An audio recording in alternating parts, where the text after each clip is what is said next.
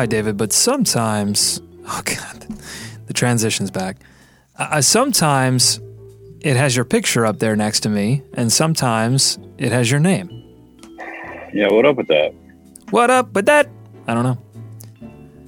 All right. I'm seeing my picture. I'm...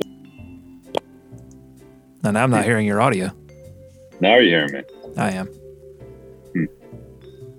Technology. Uh, I lost this. I lost this fantasy challenge we did with Draft dot com yesterday. The mug versus the Doug. So yeah. It was Nick Denning versus me. Did you check the score? Nick twenty-two twenty-four to one ninety-six. He had Kemba Walker, James Harden, LeBron James, Karl-Anthony Towns, and Joel Embiid. Really was LeBron, sixty-four points. That's tough to come back from. I went Lamb over Dwight. Should have gone Kaminsky, to be perfectly honest. Yeah. But Lamb, sixteen, two rebounds, five assists. Five assists? One beautiful one. Steal, a block, thirty points overall. Just as many as Kemba. Russell had sixty-six. Andrew Wiggins hurt me, twenty-seven, only twenty-seven points. Well, twenty-seven fantasy points. And then Jokic. See, I let my emotions get to me, David. I took Jokic because Adam Morris from Locked On Nuggets was in here. Yeah, right. You want to be respectful and a good host. Well, that cost hey, me. Are you, I'm, you know what? I'm feeling better about our call that Frank could be the breakout fantasy player for this team this year, although Lamb is still playing Ew. well. But Frank, what? after uh, a rough start. That wasn't looking gr- That wasn't looking great in preseason.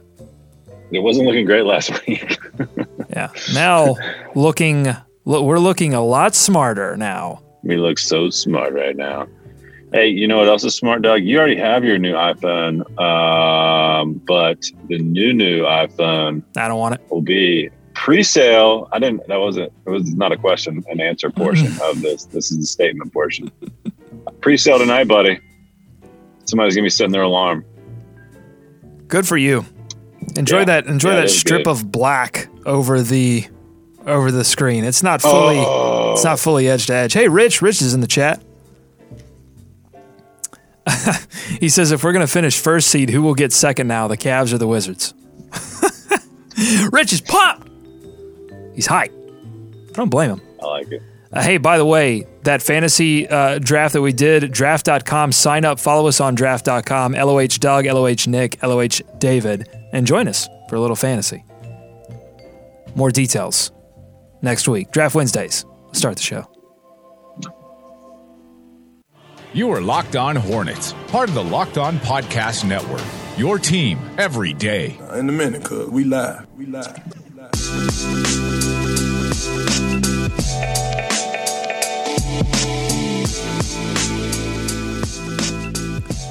This is Locked On Hornets, your daily podcast on the Charlotte Hornets and the N B A. We are part of the Locked On Podcast Network, your team every day. Search your podcast app for Locked On to get podcast on the N F L, the N B A, and fantasy sports. If you're not listening to Locked On N B A, great show hosted by our fair leader, David Locke, and real inside access to The the N B A overall. He has these great guests, the scouts, uh, the the the front office guy. It's these kind of anonymous characters that come on and give like really great analysis. So check that out if you haven't already. We are coming to you live from the Gittimer dot com studios in B E A, beautiful uptown Charlotte, heart of the Queen City, always beautiful after a Hornets victory. We're going to fully recap that win over Denver, plus a lot more. I'm Doug Branson, joined by my good friend, the man, the myth, the legend, from the mean streets of Cotswold, David Walker. Did you hear that? Did you hear that, Doug? Was that you, like, pre-ordering an iPhone? What is this? No, this is that was me popping the top on a LaCroix. Oh, my God. LaCroix boys! Steve, Bob's on, Steve Bob's on vacation. I hate to break it to oh, everyone. Well, Not going to be here month. for Fun yeah, Friday. He's, he's, a month, he's earned it. Uh, your Wi-Fi signal's bouncing off your LaCroix there, David. We'll get you back. No Wi-Fi here, my man. I don't know what's going on. Um, okay, D J Quote saying, ready to wake up at two forty-five a.m. and pre-order my phone. So you got somebody, David, to join you. That's right. That's pre-order right. The iPhone X. Yeah, it's the ten, but that's fine. Double M. That's okay. Double M fifteen in the house. What up, Ness? Join us on the live chat, youtube.com forward slash locked on Hornets. And he says, welcome to the N B A, Malik Monk. Oh, you know, mm. we're going to talk about that as well. So, David, I mean, I guess we just get right into it. Let's get into this Denver recap. one ten ninety-three blowout victory for the Charlotte Hornets. And the big story going into this game was the return of Michael Kidd-Gilchrist after missing, missing most of the preseason and the first three regular season games. The, he was on a minutes restriction in this one, got about six or seven minutes per half, but did start the game. And part of him starting the game, David, even though he was going to be on a minutes restriction, was that the Hornets wanted to get off to a better defensive start in that first quarter. Did you think they accomplished that? Well, I thought they certainly got off to a better start. That's for sure. I mean, their shooting was hot all night, but yeah, I think he brings another level uh, to that starting unit and just the ability to defend out on the wing. So, I mean, it's certainly good to have him back. He looked, I thought he might be super winded at first, and maybe he did after that first six or seven minute stretch, but I thought he looked pretty good. Took a shot, took an early shot. So he must've been feeling good. Yeah, I thought he looked, obviously he's going to look a little rusty offensively, and and that's, you know, that's not necessarily his strength anyway. He's going to be looked to for defense, and they held the Denver Nuggets to forty-four percent in that first quarter while M K G was in the game, ten points, and then twenty-three for the quarter overall, and then what, thirty-nine or thirty-six, excuse me, for that first half.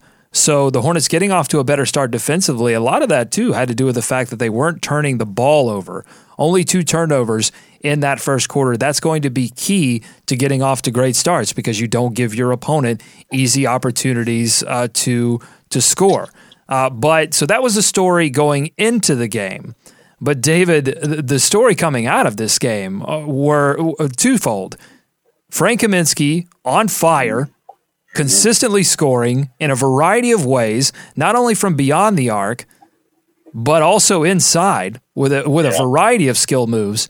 And then Malik Monk finally, you know, the lid finally coming off for Malik Monk. So which, David, I'll give you dealer's choice. Which one would you like to start talking about?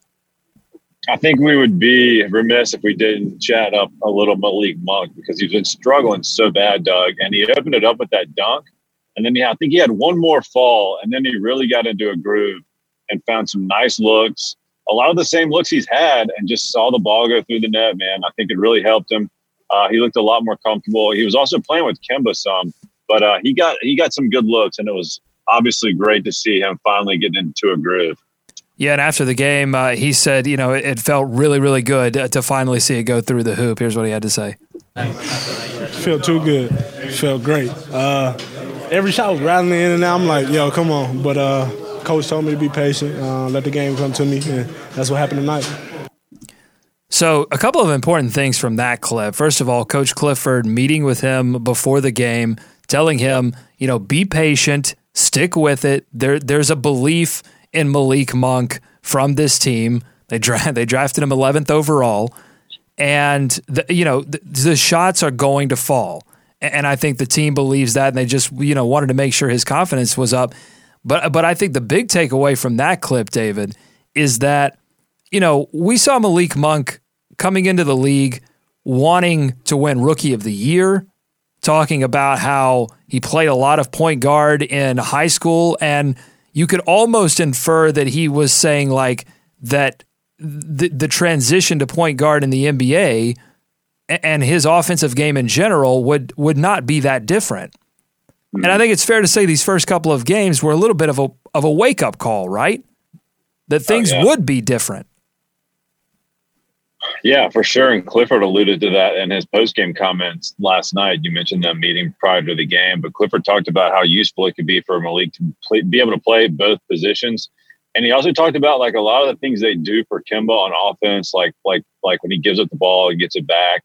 And some of the some of the sets, I guess, they run on offense, like they don't have that stuff in from Malik yet. So I mean, it's still definitely a process. It's obviously clearly early, um, but yeah, that's a massive, massive jump, Doug. I mean, think about it from just two years ago, right? Not even two years, from high school to college, where, like you said, he really didn't play on ball, And now up into the N B A, it's it's just a chasm of a jump.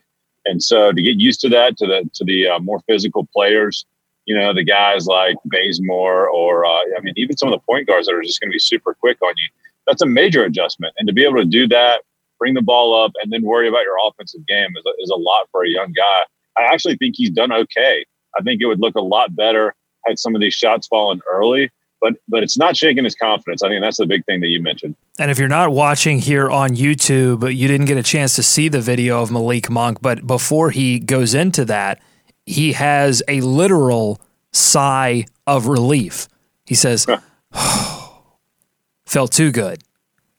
And I, I think, again, when when I've had interactions with him in the preseason and, and, and people have seen him, you know, give interviews and different things, he, what did he do, David? He exuded confidence, bravado.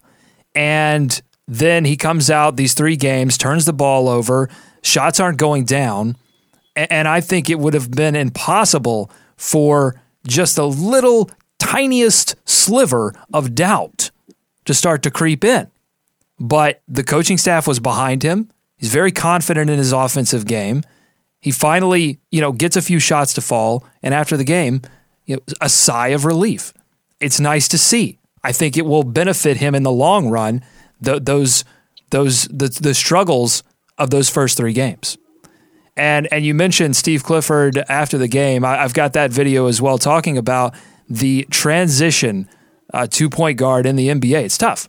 But it's different for him. You know, I mean, he just played a whole year and probably most of his life where he's running around and they're bringing the ball to him versus now he's bringing the ball up the floor. And we have things that we'll do. We do it for Kemba, you know, but we're, we're not there yet where they give it up and they get it back. You saw some tonight with Kemba, and that's where he had that little spurt there in the fourth quarter. But we don't have all that stuff in, you know. So um, I just like his attitude and uh, – He, you know, his defense the last two games has been a lot better also.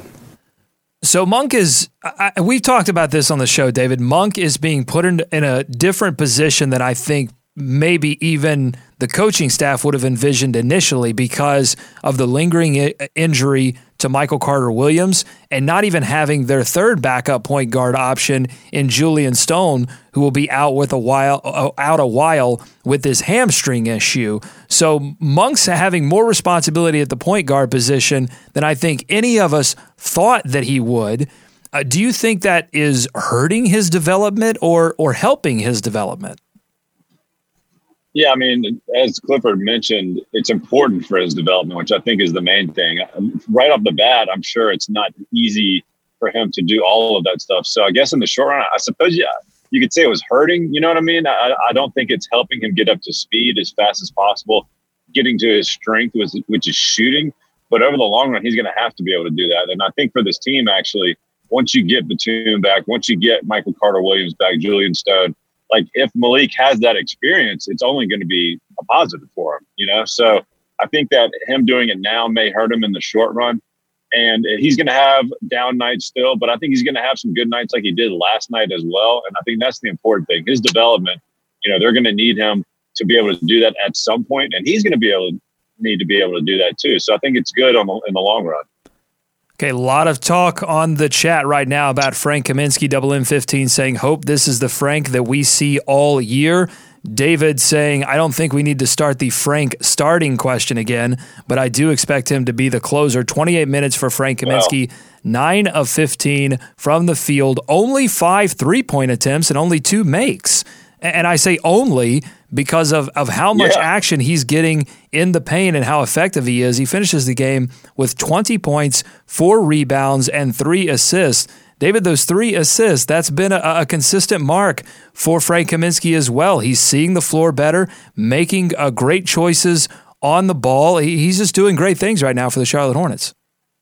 And looks like a completely different player. You know, I remarked during the game last night that he looks completely different from the last two years, barring, you know, or, or uh, David, David, David, and last month. David, you're having a, a few connection issues, making you sound like you're in slow motion. This is like an episode of Twin Peaks, I think. You're going to start talking that backwards. That was the normal talking. All right, go better? ahead. Yes, Frank okay, Kaminsky. Sorry. Uh, Frank Kaminsky looks like a different guy, Doug. I mean, from the first week of the season even, but even last year, you know, we talked so much about that stretch after the All-Star break where he had a really good month and he seemed a lot more confident. But this focus, and you mentioned it last week, he looks like he's all business. You know what I mean? And he is focused on making a move and taking advantage of where he has a mismatch. But his shot's going in. I mean, some of these fadeaways are, are money in the bank right now. Tough and, shots. Yeah, real tough shots. So, but but he's he's liking them the whole way through. So, and he's I, what what I like about Frank Kaminsky right now is that he's initiating contact. Go back and watch some of these uh, some of these maneuvers that he's putting uh, putting on display in the paint. And he was going right at Wilson Chandler. He was going uh, right at Paul Millsap. Both of those players are physical defenders, known as as guys that want to get a body into you. And I think it goes back to the work that he's been able to put in this offseason because uh, he has had the offseason to do that. He has not been injured. He had the chest issue, the lung issue last offseason that really derailed what he was trying to do to his body, because we've seen it so many times with these sort of tweener players that if they don't have the body right, then they can't get the game right. And, and I think you're you're seeing that. Frank feels comfortable in his own body, and when when he when he's comfortable, he's out there initiating contact. He's finishing through contact, playing the most confident game that he that he has so far. Three straight games now with uh, over eighteen points. And and David, honestly, where would the Hornets be right now without Frank Kaminsky's consistent scoring off the bench, without Dwayne Bacon being a more than a competent defender, somebody that could easily replace M K G, and, and you you get that baseline of defense when he comes in for M K G in that game, and Dwight Howard's dominance on the boards? I think the Hornets would be oh and four. Yeah, and Lamb, you know, Lamb's been a consistent scoring threat as well. Um, so they've had some guys step up. Yeah, you're exactly right. And, and and that's a great point on Frank's health and him feeling good to start the season. That's something we highlighted, and, and a reason we thought he may be able to make a little jump here in the first part of, of this season. But he just wasn't able to get comfortable last year. And by the time he did, you know, the season was almost over. And so that really held him back last year. And this year he sounded focused on making up for that, and he certainly looks, he's not shying away from from even these big guys. He's going into them, like you mentioned. He's looking for the contact, and he's taking the smaller guys down in the post. And I mean, it, two for five last night, Doug, but those threes look confident. They look good. Um, he's hitting them with more regularity. So an all-around good offensive game right now for Frank Kaminsky, which is huge for the Hornets with all these guys out. I'm pulling up these numbers now for the, the corner three, because there's a there's a lot of talk about Frank Kaminsky's passing. Three assists last night, and he's he's been driving and kicking, and a lot of those kicks are going to the corner, and it's going to guys like Marvin Williams, it's going to guys like Dwayne Bacon, it's going to guys like Malik Monk, and the corner three has not been a cornerstone for the Hornets. You like what I did there? For the Hornets offense. And it, it, it's that contribution plus a few other guys, and I think the, the fact that you have Dwight Howard underneath the rim that's drawing, you know, drawing the defense down closer to the paint, that's allowing the Hornets to get more involved with the corner three. Frequency of the corner three, third in the N B A at ten point two percent. We know the corner three has been established as one of the most efficient places that you can score on the floor. So, you know, the Hornets have not been traditionally ones. They were thirtieth last year in frequency, twenty-second the year before, twenty-ninth the year before that. Ever since Clifford's been here, they have not been a corner three shooting team. They're third right now in frequency and tenth in percentage, shooting forty percent from beyond the arc uh, when it comes to the corner three. So, uh, again, I think that's a, that's a big part of Frank Kaminsky becoming an all-around player, is not only developing the three-point shot, that's that's that's come and gone, not only these these Dirk Nowitzki, Hakeem Olajuwon, dream shake type moves he's putting on people in the paint, that comes with confidence, but also the passing, the vision. The game seems to be, and it's kind of cliche to say this, David, but the game does seem to be slowing down for him. Oh, yeah. You know, yeah, he, he's, he's seeing things that he wasn't seeing previously. Yeah, and I think the health is a reason that you can take a little more stock in this and not just say it's a small sample size. I mean, honestly, I think you can feel good about this continuing uh, throughout the season, hopefully a little a little more assuredly than you could, you know, if it was just out of the blue and you didn't have this injury last year. You know what I mean? He's he's healthy and he's feeling good. So that's been that's always been the key with Frank. It seems like when he's confident, when he's ready to go, he's a much more effective player. But I'm with you. Um, much more, much more decisive, and uh, those moves he's pulling off, like the show and go, and you know the kickback jumpers, they, they are falling now, and he's not afraid to use them. And taking they're, they're, and taking advantage of mismatches as well, David. He got one on on Jamal Murray, and again, just yep. backed him down, turnaround jump shot. Knew Murray had zero chance at getting yep. a hand anywhere near Frank Kaminsky. And, and he does a great job with that. For more on Kaminsky, let's kick it to our Inside the Locker Room segment with uh, Steve. We'll, we'll hear from Clifford and Kaminsky in this one. For him, it's purpose of play. It's his decision-making, when to drive, when to pass, when to shoot, and his movement, how he's playing off the ball. I mean, he's taking what the defense gives him. Uh, to me, that's his, uh, you know, I tell him this all the time. He'll tell you that to me, for him to be the player he can be, he's got to be an all-around player. I mean, I've always been a player that likes to have the ball. Um, you know, I like initiating offense. I like shooting. I've just been able to do everything. Um, like you said, there's just confidence there right now, and I think a lot of that has to do with the having a full offseason, uh, having no break. Uh, I just felt comfortable coming into camp, and it's translated to the season.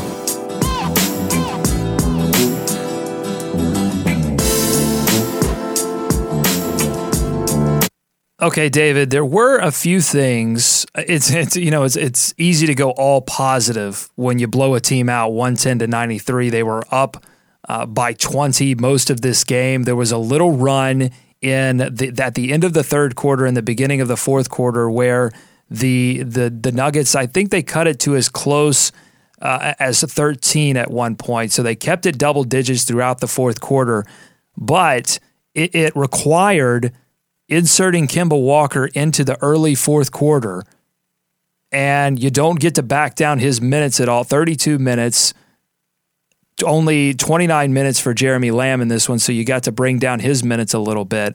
But that's uh, uh, some of that is the fact that you have Malik Monk, a rookie, at the backup point guard position right now. Uh, does that does that concern you at all? That Kemba has to come in, save the team again, hits uh, g- gets five quick ones, one on a step back, a beautiful step back jumper, and then uh, he knocked down a lot of his free throws, nine of nine from the line tonight or last night. Did that a lot in the fourth quarter. Does that concern you, David? I think they were going to make a run at some point. Um, the Nuggets are a pretty good and pretty talented team, and the bench for the Hornets had been playing so well all night. Uh, it's hard to fault them, but you'd like to see them focus and, and close it out to bring Kemba back in. Um, I don't know that it's disconcerting. It's good to see Kemba come in there and just put in a you know quick little run by himself. I'll say that. But the minutes thing, I think that's the only part that really concerns you is he's playing so many minutes right now, and he has to. The difference with him on the floor Um, up until this game was massive. So, uh, yeah, sure, you'd like to close them out. They're they're going to make a run, though, and, and it's nice to have a guy like Kemba over there where you can't throw him back in there. But I think the minutes is, is the biggest deterrent to that. I want to go back to what uh, one of our commenters said in the live chat, David M., saying, I don't think we need to start the Frank Kaminsky mm-hmm. starting question, uh, but I expect him to be the closer, says uh, David M. David, you've got Marvin Williams, who's been a little quiet to start the season. You've got Frank Kaminsky, his backup, on fire right now. Is is David, is Dave, I'm going to ask David about David. Is David M right? Should we not start the Frank starting conversation, or is it time? Well, it's funny, Doug. I don't know about you, but I noticed a little more bounce in Marvin's step last night. I mean, he was uh, getting up the floor with a little more fluidity. He mm-hmm. was exploding towards the basket. I mean, I thought he had one of his better games of the season last mm-hmm. night. He looked a little more spry to me. And our good friend Nada, you know, noted me on, on, on Twitter saying that was, there was pride in that bounce. His spot was on the line. Oh, so I certainly, yeah. You think I, so? I, I, I, you know, I think again, it would take a, a, a, a big time drop off from Marvin and then a big time step up from Frank, but uh, Frank's playing well. And if that is going well, I, I don't know that you mess with it right now, but uh, I think having him close is certainly more in line with, with the thinking. I think again, we know how much Clifford values Marvin. We know how much they depend on him. And he has had a, a rough start to this season, but he's had that before, like you said a couple weeks, uh, a couple days ago. Yeah. Um, so I don't think I don't think it's I don't think it's on the cusp right now. Here's what I think about this situation: you've got Frank Kaminsky with twenty-eight minutes last night, Marvin Williams with twenty-one minutes. He, he's he's getting more minutes than Marvin Williams right now, and I don't expect that to end anytime soon. I think you start the game with Marvin Williams. I think you start the game with Michael Kidd-Gilchrist because you you want to come out with a defensive mentality, not let certain guys get into a rhythm, not let a team get into a rhythm, because the thing about the first quarter, uh, to me, is that you know whoever wins the first quarter doesn't necessarily win an N B A basketball game because there are runs all over the place. Like we saw it in Atlanta, or when Atlanta came to town, like twenty-point lead in the second quarter doesn't mean anything. But what the first quarter does mean is that you you either let certain players get into a rhythm like they did with Tobias Harris uh, in Detroit, or you don't. And, and that can have impacts throughout the game. And I think that's why Clifford likes to start the game with defense. So regardless of whether you start Marvin Williams or you start Michael Kidd-Gilchrist, I, I really think there are going to be other players that step up and, and, and get more minutes if they continue to play well. I think Frank Kaminsky is one of those players. I don't necessarily, if you, you maybe he closes games, maybe he doesn't. I think that's going to be dependent a lot on matchups and a lot on where they are, you know, game situation. But yeah, I, I could definitely see Frank Kaminsky continuing to get a, a bigger role. See, I think we we kind of get caught up on this this uh, label of starter. And and on certain teams, it matters. And, and I, I think with like playoff contending teams or, or champ, I should say championship contending teams, when your starters are going to play, you know, thirty-six, thirty-seven minutes when you have a big three, then starting probably matters. But when you've got a team where everybody has to contribute in some form or fashion, I, I think I think this team is going to end up having a sixth man, a seventh man, and an eighth man. You know what I mean?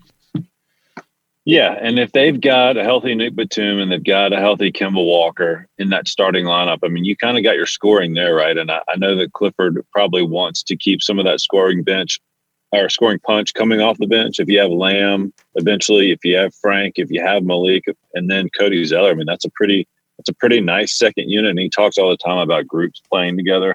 So, so yeah, I'm with you. I, I thought their minutes would be, you know, maybe close to even, um, and and that's where it may shake out. But look, Marvin's, you know, got some age, uh, got some miles on him, and uh, his limits may continue to go down. But Frank's certainly playing well enough. I think the big thing is he's playing well enough for for that for people to maybe start looking that way. But it, it's working for him. It's working for the team so far right now, and I think that that's how it will stay for a little bit. I think this all stems back to the Giannis dunk for Frank.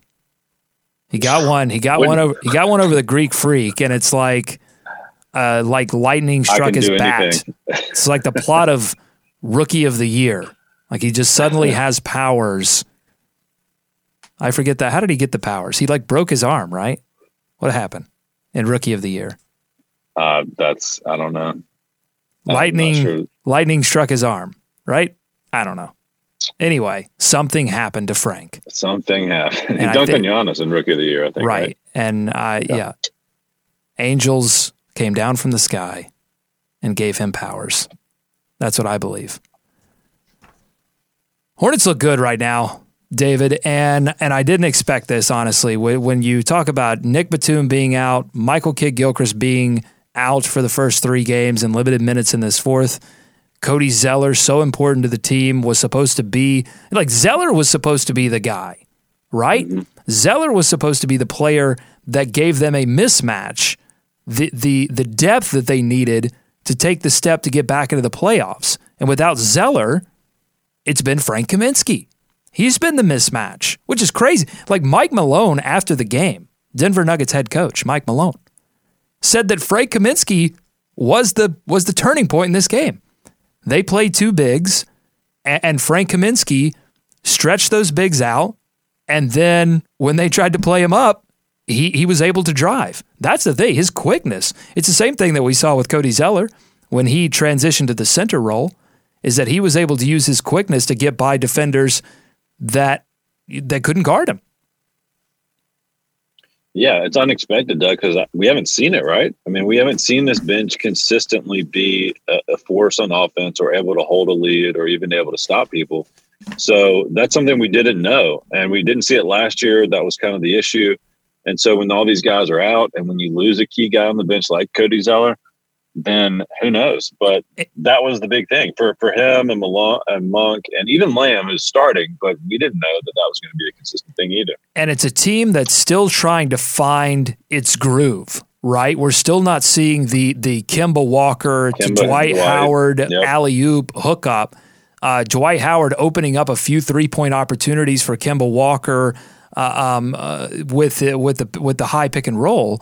But we're not seeing that two-man game between Kemba Walker and Dwight Howard yet. It's still yet so to. That's dev- going to get better. That's going to get. That's what I'm saying. That's going to get better. Yeah. So two and two. I think you have to be blessed to be two and two at this point. And really, you're you're a couple of bad shot, uh, bad shot selections from Jeremy Lamb and Kemba Walker at the end of that Milwaukee game from being three and one, or at least having a shot to be three and one. Sure. I think you know, with I all of these injuries, and, and and to me, it just says, you know, this team right now fighting like hell. Oh yeah, uh, there's some teams that are not uh, across Denver. The league, but- I, I thought Denver kind of gave up on that game. I, I thought you know, it was you odd. Know, like Dwight Howard was able to really, and Johnny O'Brien. Haven't mentioned him yet, but he had a fantastic yeah, game yeah. as well. Three of seven from the field. They've just got a lot of skilled big men right now. A lot of guys that could just, like Johnny O'Brien was taking guys off the dribble. He had the turnaround pull up uh, going as well from the baseline. Hit a like, three, hit a three. I mean, I, I felt a lot better after that Milwaukee game than you probably should feel after a loss. And I think it's clear that these guys felt a little inspired after that game. You know what I mean? They felt like they were right in that game. They could have played with a guy as a superstar. And everybody continued their play. We talked about the high level of play they got from just about everybody in that Milwaukee game. It, it fell right into last night. And I think you're right. The Cody, I mean, the Kemba and Dwight thing is only going to get better. We should mention, Doug, uh, free throws for Dwight last night. seven of eleven And there were a lot of questions. And was, and was, yeah, and was not shying away from contact. I mean, never does. But after going oh of nine and so much focus being on that, I mean, he was almost looking to get back to the line. Yeah. And Clifford before the game saying, look, it, it's, you know, it's confidence affects concentration.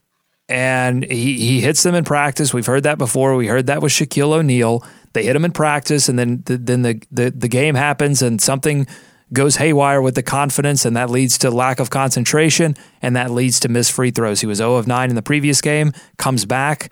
And I think he knew, you know, it's, a, it's not like he went, well, I'm oh for nine, whatever. Like that hurts. And especially in yeah. a tight game like that, with, with a well, player that has that superstar mentality that wants to be a difference maker, oh of nine does not feel good. And I'm sure no. that was on his mind. And to see him respond with seven of eleven, very encouraging. And the fans loved and, it. And also, I think he won the head head games battle between he oh, and, yeah. and Jokic. Jokic I mean, only eighteen points. Trust me, I know. I lost my fantasy game against Nick Denning because of that. But they were both going back and forth. They had, uh, you know, at one point I thought it might get a little uh, combustible, but I think he definitely got it in his head. He definitely frustrated him more so than the other way around. So you got to get physical you know, with Jokic. If you get physical with Jokic, if you foul, he doesn't want like he wants to. He wants to get free in the lane so that he can pass. He can get that floater going. I don't think Jokic likes the contact. I, I don't think and, and look, he likes yeah, the physicality. And, And look how deep Dwight is getting on some of those post-ups, even when he has Jokic on him. I mean, he is almost right underneath the basket. You know, he got an and one late because he had such deep post position. And I, I can't remember, maybe it was Monk. I can't remember who found him, Kemba maybe. But Uh, he is using his body in a way right now where he, he's just dominating guys, and Jokic is not a small man. So he was doing well to get down and get that post position. Well, look, the bench is playing so well, David, that we're glossing over the fact that Dwight Howard had fifteen points and nineteen rebounds. And this Jeez. is the fourth, uh, here's the trivia for you, the fourth straight game of fifteen or more rebounds for Dwight Howard. First time that's happened in Charlotte since Emeka Okafor all the way back in uh, aught seven, two thousand seven. So wow. Dwight Howard dominating the Dominated. boards right now. Four offensive rebounds, giving them second chance point opportunities. I think it's changing. Again, I think it's fundamentally changing the Hornets offensively, and then having someone inside. And I thought I thought it would be a struggle for Dwight because Jokic would end up pulling him, you know, further away from the basket, and they would be able to get Murray and Harris uh, um, uh, to the rim.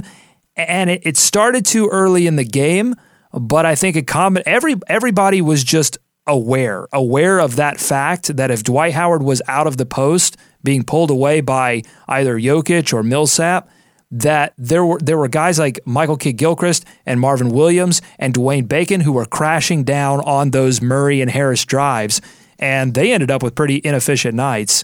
Uh, Harris was seven of seventeen, and Murray was seven of twenty. And, you know, you beat the Denver Nuggets if that happens. If, the, you know, if, if you can limit, and Jokic was eight of eleven, but you limited his opportunities. That's what Dwight Howard did.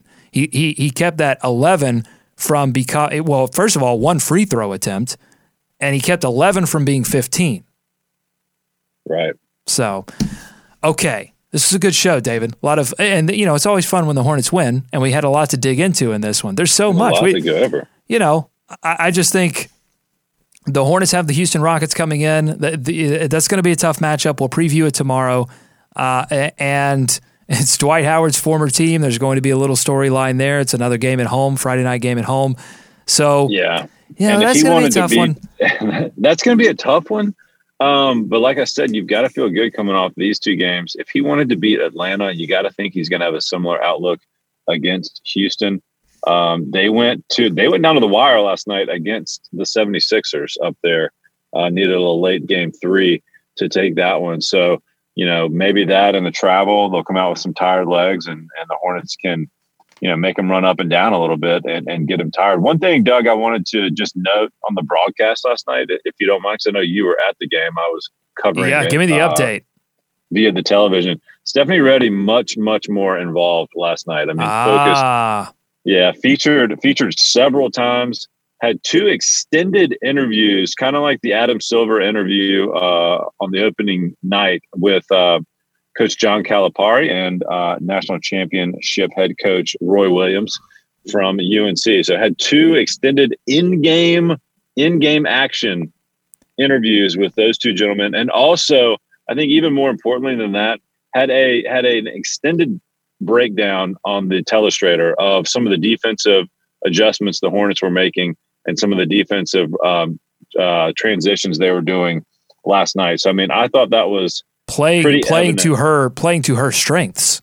Yep, yep. And, and uh, she was focused heavily on that broadcast, and, much more so than she has been. And this comes after Rachel Nichols of E S P N, The Jump, uh, um, d- devoting a segment to to this, to the petition, to the outcry, to the what she called the demotion, and which was everyone knew it. Like everyone that saw what happened when Fox initially announced this was like, oh, so you're you're demoting her to the sideline. Right. But they they wanted to frame it as, no, she's a courtside analyst. She's, you know, we're moving her closer to the court because we don't have anyone. Of the, it's like, okay, but you're demoting her to the sideline. And then the first couple of games when she's not featured very often, She, yeah. they just reinforce that, and then they go and tell Rachel Nichols, well, we wanted two people in the booth. The three, you know, basically confirming a little bit what we had speculated, which was that the that for them, the three-person booth was not working.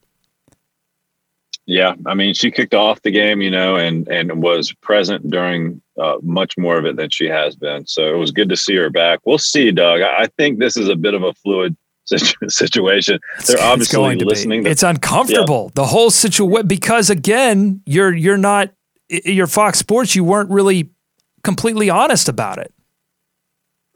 Yeah. And, and, then, and I think whenever and, you and, do that, you set yourself up for awkwardness. And and we love Matt Carroll, too. He was fantastic on our show uh, over the offseason. But then they bring him in for the post game. I don't want to say out of nowhere, but I didn't see him. During, you know, he's not on during the game. Um, and he brings some great insight. So I still think they've got some stuff to, to figure out. Obviously, they're still doing that and still tweaking it. Fortunately, they can tweak it. And, and I would encourage them to get as much Stephanie in there with the breakdowns, because that's her strength, and she knows that's so what much people about the want game. To hear. Yeah, that's what exactly. people want to see. That's what she added. That was her element that she added to that broadcast when she was in the booth. So yeah. yes, play to that strength. Invo- yeah, that's all. You know, had they had they come out with the initial statement that they did and said, you know, we want somebody courtside, but she's, you know, still part of the broadcast team, and then involved her like this from the get go, I- I'm not sure. Maybe there still would have been the hashtag don't sideline Stephanie, Steph Reddy. Maybe maybe there still would have been a little bit of an outcry, but I'm not sure that you get the the national, you know, the Rachel Nichols and the and the um, who, who else came out and, and said something. Jamel Hill had, had something to say on Twitter. So I don't know if well, you would have gotten that yeah. if she was if it was clear that she was being involved in the broadcast. And and the Rachel Nichols segment was good for me because she really broke down the difference between being in the booth mm-hmm. and on the sideline from mm-hmm. from a technical standpoint. Like, that mic is not open, and this is something mm-hmm. that you hinted at when we discussed it earlier in the week. Like, the flow of the game is so fast, you can't throw to her in the middle of a game or in the middle of a play for her reaction. And now we know that she literally cannot just jump in. Right, the yes. producer decides that. Sure, and so being out of the booth is different. And so for them to have dedicated segments, you know, obviously they're trying to involve her more, and it was very good. But yeah, it's still the difference between being on the sideline and in the booth was a distinction. And I didn't understand the technicalities of it, but certainly they focused some time for her last night. They went away from the broadcast completely, right? And so they did a little like screen um, picture-in-picture type thing, which, you know, like I said, I think they're still tweaking this thing. We'll, we'll see how it plays out, though. You know what? Broadcast is never awkward. After the buzzer, our five-minute pre uh, post-game recap, uh, only for our Patreon subscribers, patreon.com forward slash LOH. Head over there, see the benefits of becoming a Patreon subscriber. Every single dollar that you contribute to this show goes to making it better with equipment and services that we use uh, to get this show on air every day, and also all of the, the Inside the Locker Room segments. The uh, we're, we're going to start doing some stuff with E S P N seven thirty as well, so all of this coverage uh, comes virtue of your support, and we really appreciate it. Patreon.com forward slash LOH, and get access to the After the Buzzer broadcast, although, David, I have to tell you, so I don't... I don't. Uh, uh, they they assign seats on on the, the second press row, and mm-hmm. and I haven't gotten my assigned seat yet. And so I've been squatting with uh, my friends at E S P N seven thirty. But last night I got to sit beside the the legendary Bill Rosinski, uh, oh. and you know, just a Charlotte broadcasting legend. Um, but he and he's my favorite person to sit beside so far, because he came to the game and said nothing. And I love it because I'm in the zone. Like, I'm focused. I'm taking notes. And sometimes you get somebody beside you. I won't name any names. Justin Thomas. Just kidding. Love you, buddy. But like, I'm not, I don't want to chat. I want to like, I'm focused. I'm trying to like watch the game and, you know, tweet and figure out what I want to talk about after the game. So Bill, You're working, man. Bill, You're man, working. He was in the zone. He was focused, and he didn't say a word, and I love him for it. But when we did the, when I went on the air for the After the Buzzer, it was a little intimidating, David, having, having Rosinski beside you. You had an like, audience. Guys, you had a live audience there, a live veteran. He audience. was, uh, he was just sat there through it. And I'm like, I don't know if he's listening. Is he? Li- oh my God. It was, it was, it was nerve wracking, but, uh, next time just lean over to him. I should have gotten him think, involved. Bill? Like just, yeah. Hey, Bill, uh, what did you think of the game? I don't know. I don't know what kind of reaction I would have got to that. Um, but yeah. Uh, so tune in After the Buzzer, uh, get, get subscribed on Patreon, and then you'll get access to that show. Uh, Peter joining in uh, on the chat here last second says, thing of the broadcasting unit as a basketball team. Last season, we had three primary ball handlers in our offense. Transferring her strengths on the sideline is like adding intangible king Cody Zeller. Yes, if they involve her, that's the thing. Like, that was the difference last night, is getting her involved, playing to her strengths, doing the things that you, as a coach, as a former coach and a former player, adding that level of analysis to the game only makes it better. More Stephanie is better, I think. And, and all of us agreed with that. I think, David, you, you know, our point when you and I discussed it was just that I think you and I agreed that something about the the three-person setup was was a little off. And how, you know, there, I think Fox... Well, certainly they felt that, yeah. They felt I mean, that. And and, yeah. and I think they're trying to f- negotiate and figure out what is what does that next step look like. And it sounds like, David, that, that they found a little bit of a better uh, situation last night. So we'll continue yeah. to keep an eye on it. Uh, the hashtag Don't Sideline Steph Reddy. Great hashtag uh, there by uh, at Hornets Gifts and uh, did... Uh, Sports Despair, at Sports Despair. I was thinking, did Charlotte win last night? That was his initial. Uh, He's at. changed so many times. I know. I can't keep up yeah. with it. All right, we're done here. Thanks so much for listening to Locked On Hornets here on the Locked On Podcast Network. Follow us on Twitter, at Locked On Hornets. Follow us on Instagram, where we post pics and behind-the-scenes stuff. Shoot us your Hornets questions and thoughts to buzzbuzz at locked on hornets dot com. We're back again tomorrow. Fun Friday. What's bugging Doug? There's a few things that are oh, on boy. my nerves. Good and luck I'll, to all you iPhone pre-orders. I'll reveal those to you tomorrow. For David, I'm Doug. Go Hornets. Go America. Let's swarm Charlotte.